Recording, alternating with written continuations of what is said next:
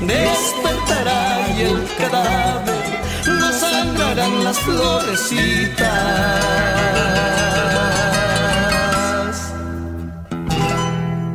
Gentili ascoltatori, benvenuti a questa nuova puntata con l'attualità dell'America Latina, ovvero Latinoamericando. Informazione, cultura e musica direttamente dall'America Latina. 120 82 301 il conto corrente postale, la principale, ma sicuramente non è l'unica forma per contribuire con questa radio. Oggi siamo al 15 dicembre 2022, anche se mancano poco per le feste, perché stiamo parlando di 10 giorni soltanto, l'attualità non si ferma mai. Negli ultimi giorni il paese più chiacchierato, quello di cui si è parlato di più, almeno dal punto di vista latinoamericano, perché qua se ci aspettiamo qualcosa dell'informazione italiana possiamo aspettare seduti sicuramente. Dicevo, il principale paese è il Perù questa settimana. Noi ne abbiamo parlato, abbiamo fatto un collegamento in diretta con Lima giovedì scorso, perché questa crisi è iniziata il giorno prima, quando si è visto la fine del potere da parte di Castillo come presidente della Repubblica peruviana, dopo aver manifestato un chiaro conflitto con il Parlamento. Però oggi, naturalmente, che sarà il centro della nostra trasmissione, e avremo diversi ospiti, e il primo è una delle voci più conosciute dagli ascoltatori latinoamericano, come Lianet. Lianet, buonasera e bentornata a Latinoamericano. Buonasera a tutti gli ascoltatori e grazie per l'invito. Grazie a te per accettarlo, come sempre. Iranello, ricordo semplicemente che è stata sin dal primo giorno, 2 settimane fa soltanto abbiamo festeggiato i 17 anni di Latinoamericando, e in quella trasmissione c'era Lianet Camara, che adesso abbiamo in diretta. Di origine peruviana, è stato nel suo paese di origine fino a poco tempo fa, ha fatto un lungo soggiorno in questo paese. Qual è la visione che hai di questa crisi politica peruviana, Lianet? Sì, praticamente sono partita prima che succedessero questi avvenimenti, ecco. Mi sono persa, diciamo, per così dire. Vabbè, al di là di questo aneddoto, e stare in Perù in questi ultimi mesi mi ha fatto capire qual è la reale situazione che sta attraversando il paese, quindi completamente diversa da quella che si possono sentire sui giornali, cioè sulla stampa o sui media, TV, radio, eccetera. Per cui quello che viene detto si può smentire, ecco, se possiamo dire in questo modo, si può smentire perché non racconta la verità. La verità, secondo te, Lianet, passa sicuramente da un presidente che ha provato a sfidare il Parlamento, lo voleva andare a casa, per dirlo in parole molto povere, e il Parlamento non ha accettato una decisione di questo tipo, e quindi una presidenza con molta difficoltà. Ricordiamo, se non vado errato, sono stati 5 i cambiamenti del primo ministro. Che analisi fai te di questo? Sì, al di là di tutti i cambiamenti di presidenza del premierato, dei diversi ministri, eccetera, dobbiamo ricordare a tutti che da prima dell'insediamento del presidente Pedro Castillo ha dovuto lottare contro tutto un potere politico ed economico praticamente da solo. Perché? Perché bisogna ricordare che quando lui ha vinto le elezioni l'anno scorso, un anno e mezzo fa, sì, è stato accusato di frode nelle elezioni, cosa che non è stata provata, e ci hanno messo più di 2 mesi a provare che non c'era niente. Hanno intervenuto anche organismi internazionali come la OEA, eccetera, per dire che questo non era praticamente accaduto. E è stato in un secondo momento, ci sono state delle difficoltà a livello di gestione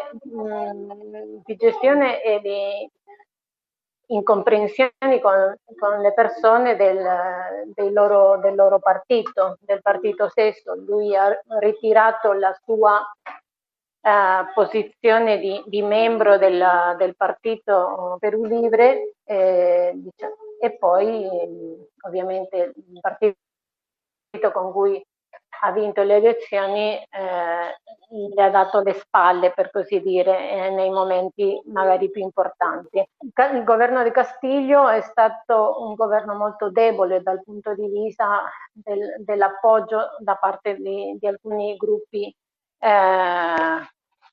di partito. Sostanzialmente non aveva un partito. Lui è stato invitato da Perù Libre perché in quel momento Vladimir Serron, che era il principale candidato, diciamo il presidente di questo partito, che intendeva presentarsi alle elezioni, non ha potuto perché aveva problemi, insomma, quindi doveva risolvere a livello giudiziario questi suoi problemi. Certamente, Lianet, vorrei chiederti se ci puoi fare una specie di profilo, quello che sai te della neopresidente Dina Boluarte, perché viene dal settore della sinistra, giusto? Ma non si è mantenuto troppo su questa linea politica, corretto questo? Diciamo che molti politici, essendo di sinistra, si sono comportati o sono passati dall'altra sponda, ecco. La sinistra in Perù non è stata definita in nessun momento, perché ci sono molti conflitti di interessi a livello economico quando c'è in gioco il potere, per cui diciamo che viene sì da partiti di sinistra. È stata candidata come vicepresidente col partito di Pedro Castillo e però già dall'inizio, dopo questi avvenimenti, fatti di frode, eccetera, anche lei, insomma, non si è mostrata molto in linea col programma di Castillo. Sì, in effetti ha avuto delle differenze pure con Ciarocco, che era il vero leader del Perù Libre, giusto? Sì, esattamente. In alcune occasioni si sono presentate queste questioni, queste differenze. Al di là di quello, in questa occasione, cioè, ci sono molte cose da dire. Innanzitutto, quando Castillo ha sciolto il congresso, cioè, io non sono esperta di diritto, non so con quali intenzioni Castillo abbia cercato di fare questo, però a mio avviso era importante, perché c'era una lotta di poteri tra il legislativo e l'esecutivo. Il legislativo, da una parte, come abbiamo detto, non ha permesso ai premier, ai ministri di insediarsi e di lavorare come si deve.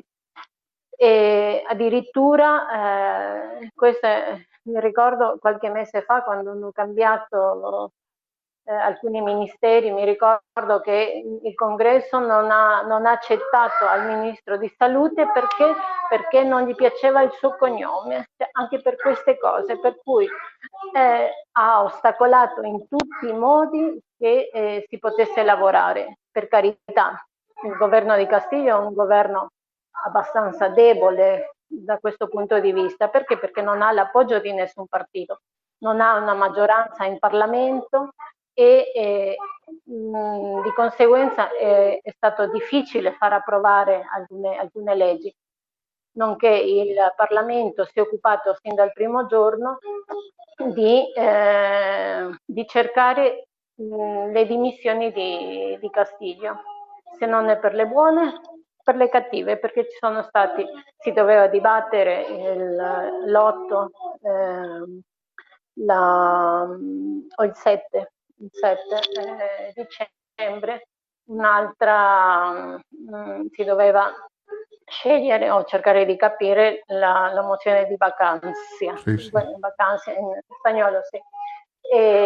Per cui era la terza in meno di un anno e mezzo. Sì.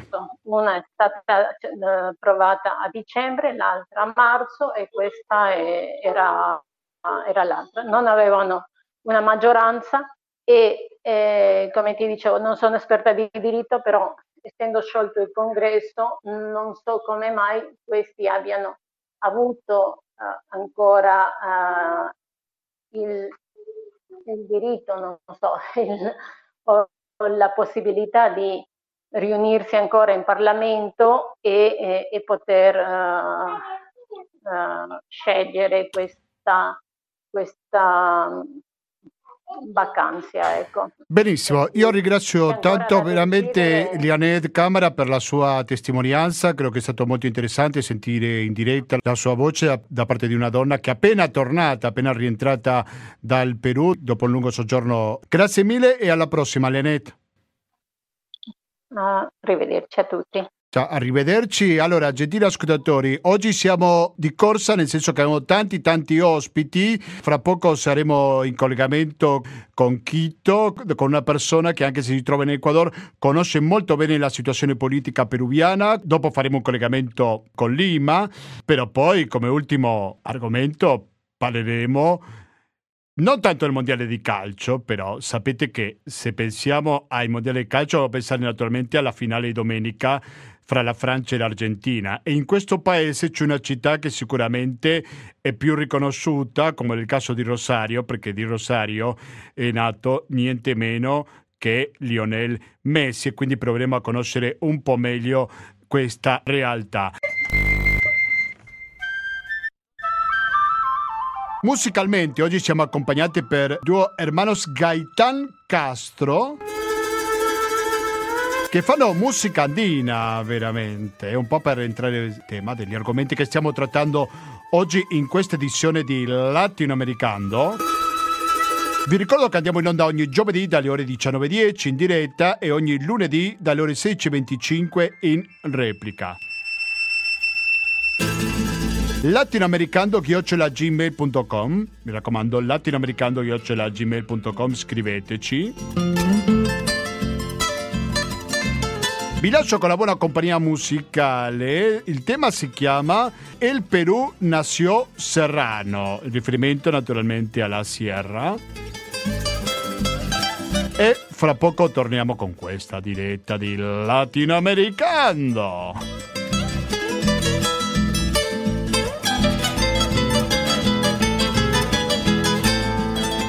El Perú nació serrano, entrañas del agua azul del Titicaca puneño. Bajo el sol de los incas, con el canto de los ríos, entre que nacían tras arrollado por el huayno, el Perú nació serrano, el Perú nació serrano.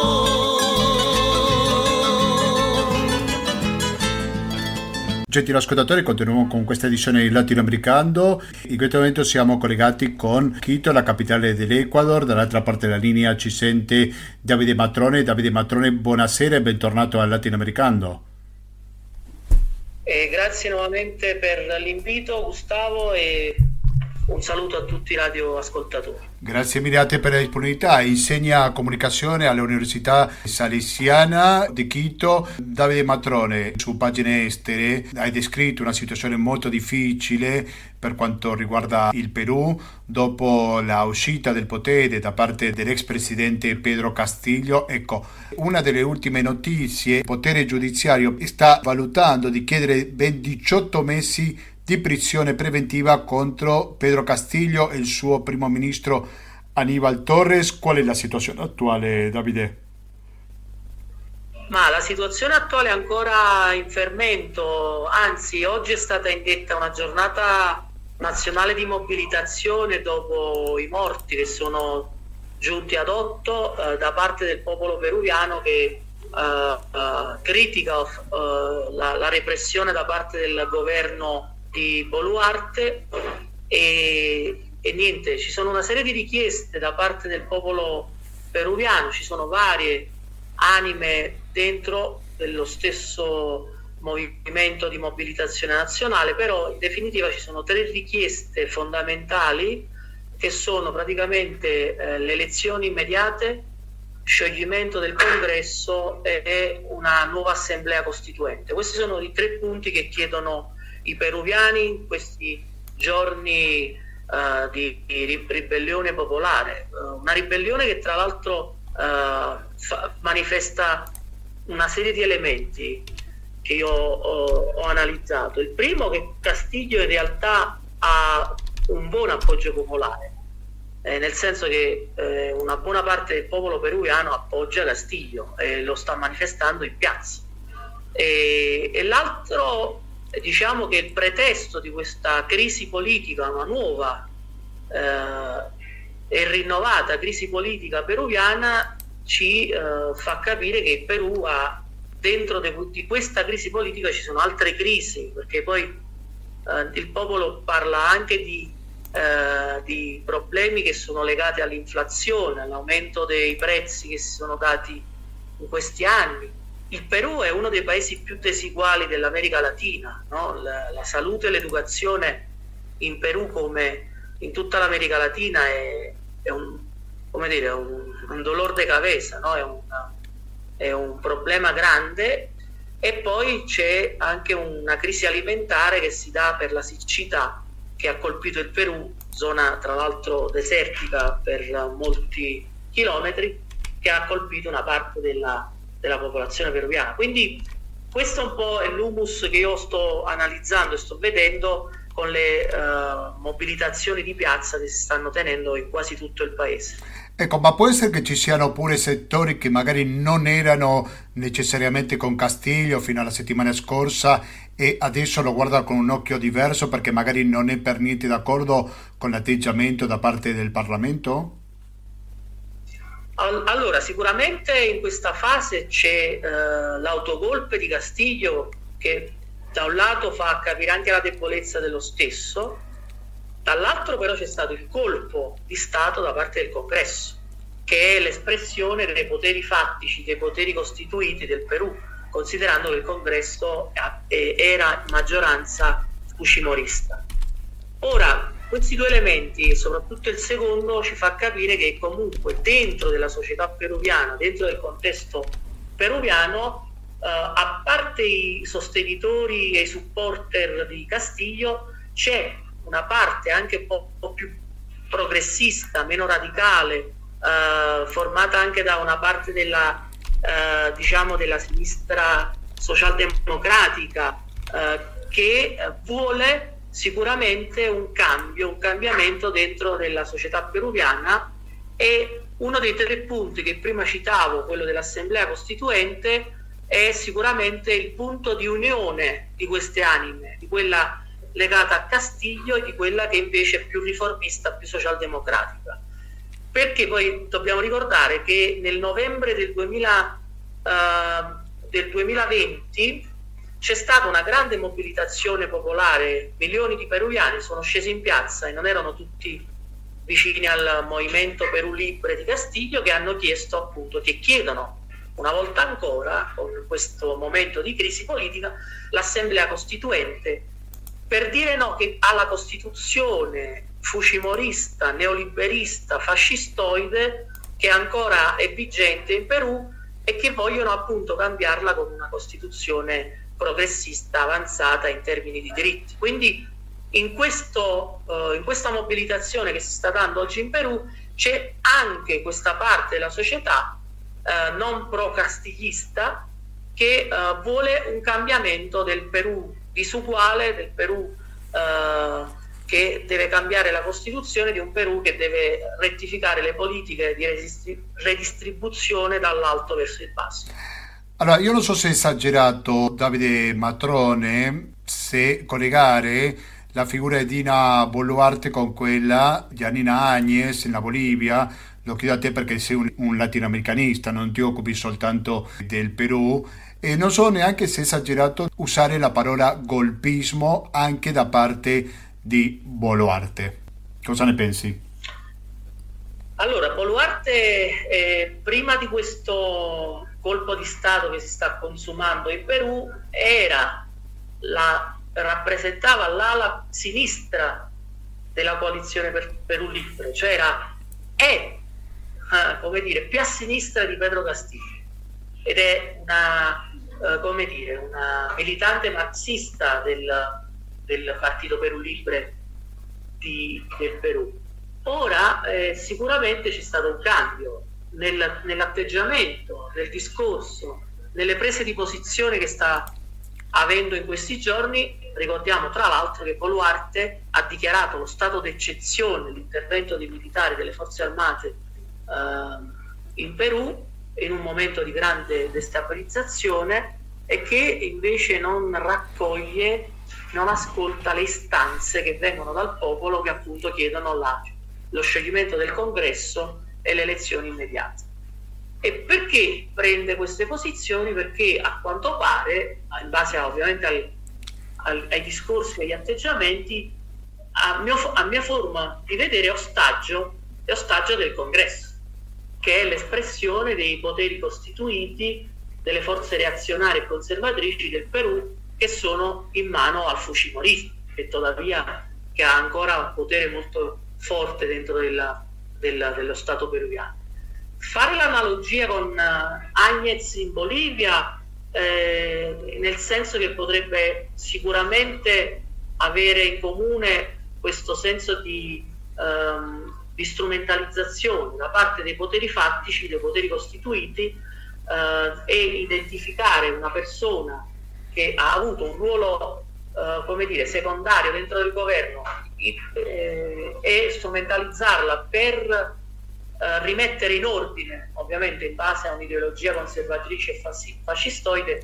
Sì, io la vedo questa analogia, però ci sono una serie di elementi differenti con rispetto al fatto che Pedro Castillo, per esempio, a differenza di Evo Morales, non ha avuto la facilitazione di uscire dal paese perché è stato arrestato. In quel caso, per esempio, le forze armate boliviane hanno dato a Evo Morales la possibilità di uscire, altrimenti avrebbe passato in carcere anche lui. Sì. L'analogia che ho detto prima, sì, io la vedo, ci sta, c'è. L'atteggiamento del Parlamento, del Congresso, delle forze reazionarie, che comunque strumentalizzano una figura secondaria come Jeanine Áñez, che tra l'altro aveva solo 4 senatori, aveva vinto l'elezione con 4 senatori. L'attuale presidente del Perù invece era stato già ministro, era parte del governo, quindi c'è una differenza in questo senso. Però c'è una strumentalizzazione, sì, da parte dei poteri costituiti in identificare una figura per avanzare con un processo di restaurazione reazionaria. Sì, aggiungo soltanto che il nostro intervistato Davide Matrone ha scritto pure un articolo che è uscito, si è pubblicato ieri, sempre su pagine esteri.it. Il titolo è: Bolivia, tornano le tensioni nella regione guidata dal leader dalla destra, ma questo è un altro argomento, magari lo tratteremo in un'altra occasione. Intanto ringrazio moltissimo Davide Matrone, che da Quito ci dà la sua analisi a proposito della crisi peruviana. Grazie, alla prossima Davide. Grazie nuovamente a voi, un abbraccio, ciao. Ciao, ciao. Cuando en la tarde se agitan los vientos y la distancia se aleja más. Brotan del suelo rimas de silencio, el sauce llora su alegría. Brotan del suelo rimas de silencio, el sauce llora su alegría.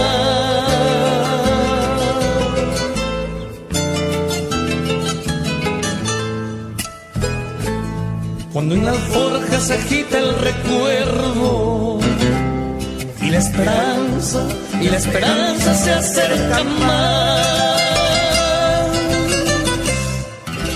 Brotan de lejos nuevas melodías y de tu sangre no me olvidó.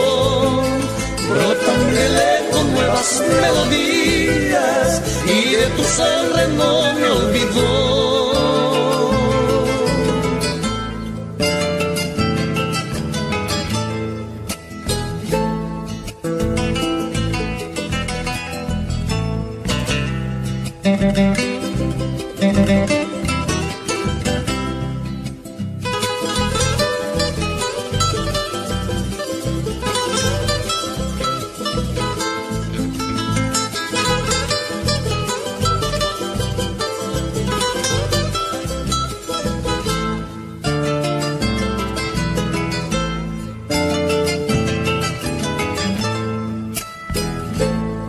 Donde en el alba se agitan los primos. Se ve el camino con claridad. Se abren las flores, susurra el rocío. Vuelven los muertos a la carnedad.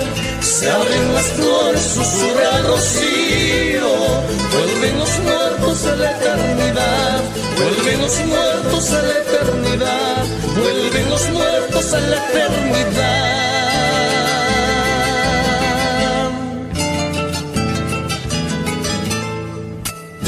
Gentili ascoltatori, continuiamo con questa trasmissione sui microfoni Latinoamericando per Radio Cooperativa. Fra le testimonianze che prendiamo oggi in considerazione, perché mi sembra che è molto importante sentirla, una voce che ci arriva da Lima. La voce appartiene a Wilder Bermúdez. Wilder Bermúdez, buonasera e benvenuto a Radio Cooperativa. Buonasera Gustavo, un gran saluto per tutti gli ascoltatori del tuo programma Latinoamericando per Radio Cooperativa. Come stai? Bene, grazie Gustavo. Mille. Muchísimas gracias. Wilder è un lavoratore autonomo, lui si trova proprio a Lima, nella capitale del Perù, e io vorrei chiedergli qual è il clima che si sta respirando oggi nella capitale peruviana in un momento così particolare come questa crisi politica e anche repressione in atto. Cosa posso dire? Una situazione molto difficile che non abbiamo visto che pueda succedere tutta questa situazione dopo della cattura del presidente ex presidente Pedro Castillo per tutto quello che si sa per atto di corruzione, molta cosa che nel suo intorno ha successo tutto questo, anche l'ultimo messaggio che ha fatto alla nazione con rispetto al chiudere il congresso della Repubblica, anche un'altra cosa che è stato molto una situazione politica molto preoccupante per tutti noi. Però qual è il clima che si respira fra i tuoi vicini di casa, al di là dell'analisi politico? Ok, hay actos de sabotaje, toma de sabotaggio, sí. Enfrentamiento con la policía. Cioè lo scontro con la polizia? Sí, enfrentamiento con la policía. Hay un gruppo di gente che sta respaldando, che quieren che salga in libertà. C'è gente che sta sostenendo Castillo, che vuole la sua libertà? Sí, porque dice que no debería estar preso, que ha sido injustamente... Che non doveva essere in prigione, che è stata un'ingiustizia fermarlo. Y por eso de que mucha gente está apoyando, respaldando al expresidente Pedro Castillo. E per questo molta gente sta sostenendo Pedro Castillo? Aparte también dentro de su entorno hay algunos políticos que también están enviando algunos mensajes de respaldo al presidente, lo están haciendo público y eso también está exacerbando más el ánimo de la gente que está apoyando al expresidente Castillo, como por ejemplo... Ci sono politici del suo cerchio che stanno sostenendo a Castillo e questo provoca una maggiore tensione fra la gente.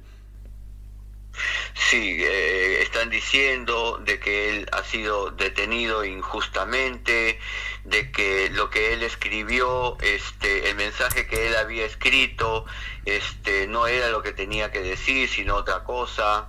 Il messaggio che lui ha scritto non era quello che lui voleva scrivere, bensì un'altra cosa. Y que también al momento de ser detenido que lo estaban coaccionando, que habías como que le habían dado algo para que él no esté sus cabales, ¿no?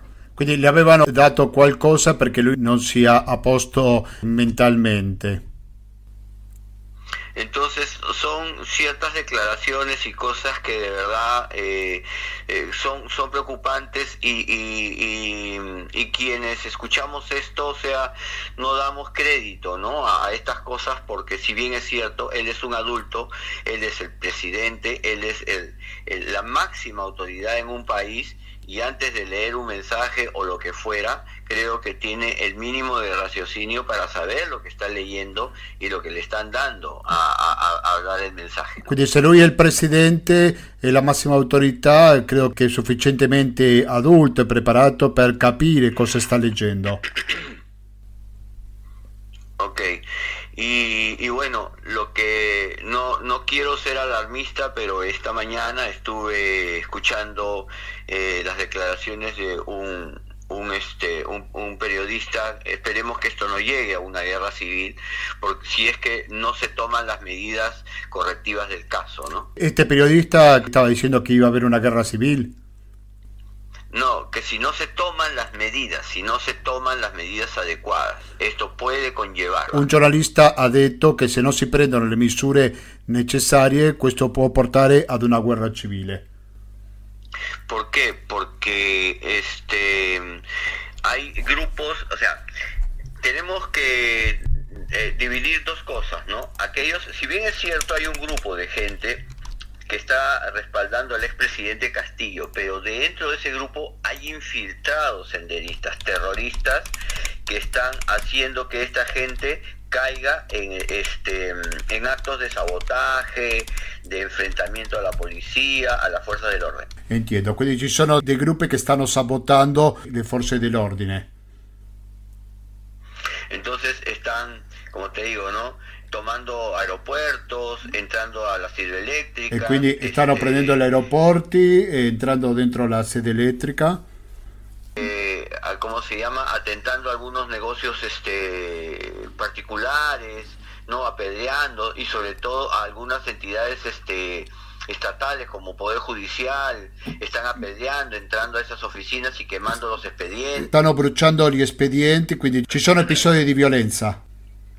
Y después están quemando buses, están bruciando autobús, están bloqueando carreteras, están fermando le strade, donde los camiones que traen alimentos a la capitale, dove ci sono dei camion che portano alimenti alla capitale non possono arrivare. Incluso también hay buses de pasajeros y la gente tiene que bajarse a mitad del camino. Ci sono autobus che la gente deve lasciare i mezzi pubblici e fare un tratto a piedi e deve camminare chilometri per arrivare al suo destino. Y otra de las cosas que se acaban de suspender las clases escolares y eso está perjudicando a los niños. Si sono sospesi le lezioni a scuola e questo è stato un danno per i bambini. Otra de las cosas también, en el centro de Lima hay muchos negocios y están, o sea, ellos se habían preparado su capital económico para poder comprar mercadería y esta era la fecha adecuada, Navidad, para poder vender y muchos negocios se han visto obligados a cerrar. Y ahora no... Questo colpisce anche il commercio perché è un momento ideale per la vendita natalizie e sono chiusi. Y entonces tenemos que entender que la gente, los comerciantes se están levantando después del aislamiento social, del COVID. Quindi dobbiamo capire che i commercianti si stanno alzando dopo l'isolamento portato dalla pandemia. Entonces para ellos es indignante, ¿no? Todo e quindi per loro è molto indignante perché sicuramente li tocca. E per finire, Gustavo, che è lo che sta pidiendo, o sea, perché sta la gente reaccionando de esta manera? Perché la gente reagisce così? Che haya adelanto de elecciones presidenziali. Vuole l'anticipo delle elezioni e del rinnovamento del Parlamento. Así es, así es. Entonces, como te digo, ¿no?, el grupo que está manifestándose apoyando a Castillo quiere que haya adelanto de elecciones y nadie, incluso a quienes tampoco apoyamos a Castillo, también estamos en desacuerdo con la labor que está haciendo ¿cómo se llama?, el Congreso, porque estamos viendo que solamente trabajan para ellos. Quindi anche chi non sostiene Castillo, come nel mio caso, comunque siamo arrabbiati con il Parlamento perché non fa il proprio lavoro. Sí, y entonces hace mucho tiempo que se hablaba de una vacancia de Pedro Castillo, sabiendo todos los actos de corrupción que se estaban dando, pero sin embargo ellos han preferido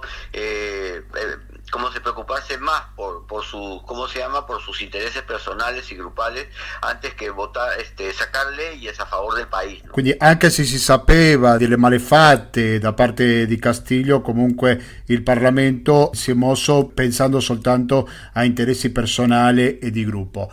Io ringrazio tanto veramente Wilder, che da Lima ci ha dato la sua testimonianza molto interessante, ci ha raccontato un po' il polso della situazione in questo momento nella capitale peruviana. Wilder Bermúdez, grazie mille e alla prossima. Ok, Gustavo, piacere di poter parlare con te, un gran saluto a tutta la comunità peruviana in Italia e aspetto che pueda vincere questa domenica Argentina, la squadra argentina, che può essere il campione mondiale di questo mondiale di Qatar 2022. Speriamo veramente. Sono pienamente d'accordo con te. Grazie Wilder, un abbraccio. Ok, un abbraccio, ok Gustavo. Adiós. A presto. Adiós, ciao. A presto.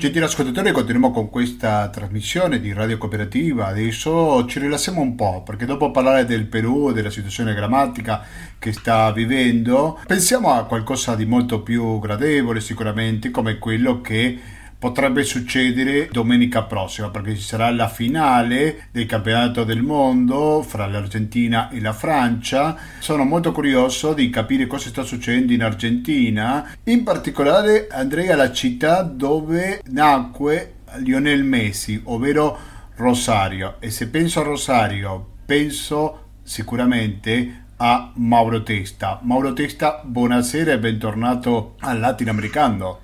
Ciao Gustavo, buonasera e buonasera a tutti i tuoi cari ascoltatori. Siamo a Rosario, la città di Messi, anche dove ha giocato Diego Maradona, Newell's, che peraltro è la mia squadra, e dove è nato futbolisticamente Lionel Messi anche. Vorrei chiederti un po' il clima che si sta vivendo dopo la semifinale che l'Argentina ha vinto contro la Croazia. Che clima si sta respirando in Argentina, Mauro? Sì, allora in Argentina in generale e anche a Rosario in particolare, perché quello che uno vede per la TV, in TV nelle altre città dell'Argentina occorre anche qua a Rosario. Qua a Rosario abbiamo il Monumento alla Bandiera, che è praticamente il posto dove si riuniscono tutti i tifosi dopo le partite, o magari se una squadra di calcio vince un campionato vanno a festeggiare sempre lì. E mio padre per caso abita praticamente accanto al Monumento alla Bandiera, e io posso vedere sempre dall'alto tutti i festeggiamenti che sono... Io non avevo mai visto una cosa del genere, perché per esempio nel 2014, quando l'Argentina è arrivato anche in finale, che ha perso contro la Germania, mi sa che non era tanto non erano così festeggiamenti così tan non so se si dice in italiano passionali, sì. Sono veramente molto tantissima gente, la famiglia, e anche quando abbiamo vinto contro l'Olanda c'erano migliaia e migliaia di persone al Monumento alla Bandiera, e è scoppiata una tormenta ma veramente molto brutta, e la gente continuava a cantare lì al monumento sotto la pioggia. Era una cosa commovente. E anche perché stiamo parlando del Rosario, che è una città un po' particolare anche per il tifo calcistico, diciamo così, in Argentina il tifo è importante, sì, il Rosario sì, forse sì. Lo ancora di più, no? Sì, sì, esatto. Rosario vive il calcio in una maniera molto particolare, ma ovviamente adesso tutti vanno per l'Argentina, i festeggiamenti si fanno lì al monumento, ma è una cosa veramente molto, ecco, come dicevo prima, molto commovente, tantissima, migliaia e migliaia di persone. E il clima ovviamente paralizza tutto, quando si gioca la partita non vola nemmeno una zanzara, niente, anche le partite sono in orario di lavoro, sono alle 4 del pomeriggio qua, si ferma tutta la città. Vorrei chiederti anche per Lionel Messi, come si ricorda la figura di Lionel Messi nella sua città di nascita? Beh, in realtà lui è una storia molto particolare, perché lui ha giocato al calcio alla scuola che si chiama Malvinas Argentinas, che è la scuola di calcio per i bambini di Newell's, fin da quando aveva 4-5 anni, ed era molto bravo, ma è arrivato ai 12-13 anni con la famiglia ha dovuto andare via del Newell's perché lui aveva problemi nel corpo, che doveva fare dei trattamenti molto costosi, e il presidente del Newell's, che era forse il presidente più cattivo che ha avuto, più brutto che ha avuto il Newell's nella sua storia, perché praticamente ha svuotato il club, per esempio questo presidente ha espulso da Newell's non solo a Messi ma anche a Lionel Scaloni, l'attuale direttore tecnico, che ha fatto tutta la sua carriera nel Newell's, ha esordito in campionato con la prima squadra ai 16 anni, e poi il presidente lo ha cacciato via a lui e al fratello, che era anche giocatore, e con Messi è successo lo stesso, è dovuto andare via, sono andati al Barcellona che ha pagato questo trattamento, e poi quindi a Messi lo abbiamo conosciuto dopo che era già praticamente famoso, perché nel Newell's è stato fino ai 12-13 anni. Oggi Messi, tu vedi i famosi murales di lui dappertutto, soprattutto nel quartiere dove è nato, ma anche vicino al Monumento alla Bandiera, in diversi posti ci sono i suoi murales. Anche ci sono alcuni di Fideo Di María, che adesso è alla Juventus, che è anche di Rosario, loro due sono un po' i due rappresentanti del calcio di Rosario nell'attualità. Ecco, in che quartiere è nato Messi? Lui è della zona sur, come si dice qua in Rosario, è della zona sur. Il quartiere preciso non me lo ricordo. Come la potresti descrivere questa zona di Rosario, Mauro? È una zona tra le più povere, ma è una zona molto grande, quindi dentro questa zona tu hai è una zona molto povera, ma anche un quartiere di lavoratori. Il suo padre, Jorge Messi, lavorava in Acindar. Io ho lavorato in Acindar 2 anni, ovviamente alcuni anni dopo di lui, ma ho avuto dei compagni in Acindar che avevano lavorato con lui. Acindar è un'azienda metalmeccanica, giusto? Sì, fanno l'acciaio direttamente. L'acciaio. E lui era operaio a questa fabbrica che era della zona sur di Rosario. Ma infatti Acindar ha pagato alcune vaccinazioni che Messi e Lionel doveva fare per questo problema che aveva.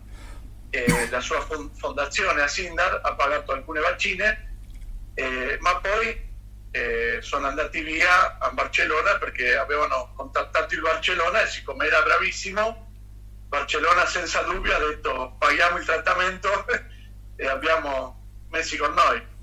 E Di María invece? Di che zona è Di María e che percezione c'è fra i rosarini di quest'altro giocatore della nazionale argentina? Di María mi sa che, perché tu sai che in Newell's lo stadio è vicino in centro ma dove comincia la zona sud. Allora la città si divide in due, quelli del Newell's che i tifosi sono maggiormente nella zona sud e quelli del Central che da dove è anche Fideo Di María, dove è nato Fideo Di María nel calcio, che è della zona nord e quindi lui mi sa che era della zona nord e il suo padre con la sua madre erano diciamo lavoratori ma molto diciamo in condizioni molto precarie e vendevano il carbone. Anche di lui ci sono dei murales, è un personaggio particolarmente evoluto come il caso di Messi? Sì, non tanto come di Messi ovviamente, ma negli ultimi anni diciamo, anche perché tra di loro c'è un eccellente legame, relazione, stanno adesso negli ultimi anni facendo alcuni murales di loro due, ma ovviamente che Messi è la figura più importante qua. Mauro Testa, ci fai un pronostico per la finale contro la Francia? Come pensi vedere questa partita? Come pensi viverla? Io la vedrò, sai che finora quasi tutte le partite le ho visto al lavoro, all'Iran, al carcere. Molto, è una... Bene, per l'orario, perché come dicevo prima, le partite erano in orario di lavoro. Questa che è una domenica a mezzogiorno sarà la finale qua, sarò a casa di mio padre che è proprio accanto al monumento, allora aspettiamo di essere lì al momento dei festeggiamenti. In famiglia diciamo, sai se prevedo qualche maxi schermo, qualcosa da vedere in pubblico? Finora no, ma non so, forse... Non so se il comune metterà qualche grande schermo in qualche posto pubblico perché la gente veda la partita lì, ma finora non hanno annunciato niente. Benissimo, io Testa che ricordo ha origine venete, è stato di recente in Italia per parlare anche con la sua famiglia, con tanti personaggi della comunità veneta e anche forma parte naturalmente della comunità veneta in Argentina. Grazie mille e buona visione di partita per questa domenica, Mauro. Bene, anche a te Gustavo, grazie e un caro saluto a tutti i tuoi ascoltatori. Grazie mille. Un abbraccio.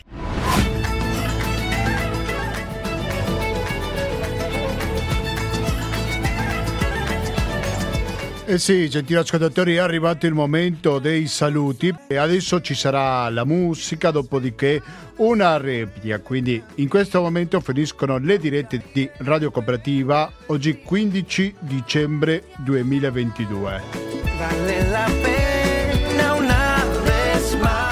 Che finiscano le repliche non vuol dire che finiscano le trasmissioni a Radio Cooperativa, perché adesso, come dicevo prima, sentiremo musica, dopodiché dalle 21.30 fino alla mezzanotte sentiremo una replica di intrattenimento con Alessandro, quindi non perdetevi questi due momenti di Radio Cooperativa.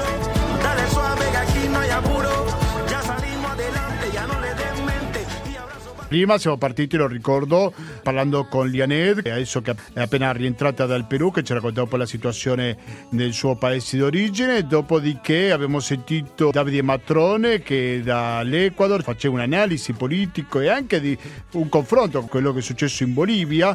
E poi abbiamo sentito Wilder che ci parlava da Lima. E per ultimo ci siamo rilassati a parlare di questa importante partita domenica prossima, la finalissima fra l'Argentina e la Francia. Cantar una vez más. Ho il sospetto che l'Argentina avrà tanti tifosi pure in Italia, no? Non so, è una mia supposizione.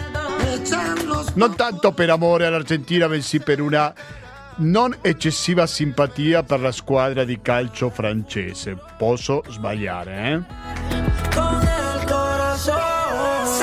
Almeno quello che ho capito sentendo tanti amici italiani. Allora, ci salutiamo ricordandovi che 120 82 301 è il conto corrente postale, il RID bancario, il pago elettronico, il contributo con l'associazione Amici Radio Cooperativa sono i metodi alternativi per aiutarci alla sopravvivenza.